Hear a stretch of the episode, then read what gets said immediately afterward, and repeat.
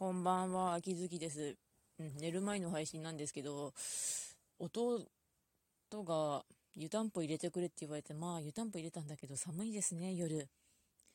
お昼すっごくあったかいんだけど、夕方5時、ま、回ってくるとすぐに温度が下がってしまうのがすごくきついと思います。うん。そしてこれは5月5日の配信なんですが、子供の日。うん。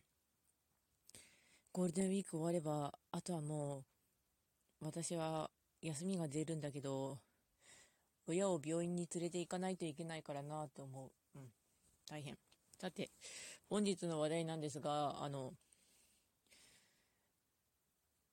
お気に入りのカフェのアンティーク置いてあるところで買った可愛いエクス、エスプレッソを入れるためのデミタスカップが猫によって割られました。いや、窓際に置いといたんだけどさ、インテリアとして。己猫ってなりましたけど。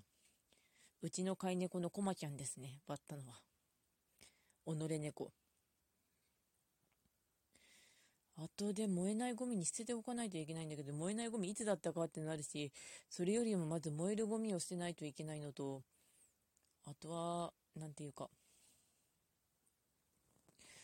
ゴミを本当に捨てなきゃいけないんですよね。で、ゴミ屋敷ができる原因ってなんとなく思うんですけど、ゴミ捨てようにも捨てられないし、あれだからできるんだろうなと思います。秋月家はまだゴミ屋敷ではなくてギリギリっていうかまあ、一回水害でいろいろ吹っ飛んだんだけど、それでもそれなりに物があるっていうところだから、ねえってなる。うん。皆さん、片付け頑張ろうね。というわけで、終わります。それではご視聴ありがとうございました。それではまた。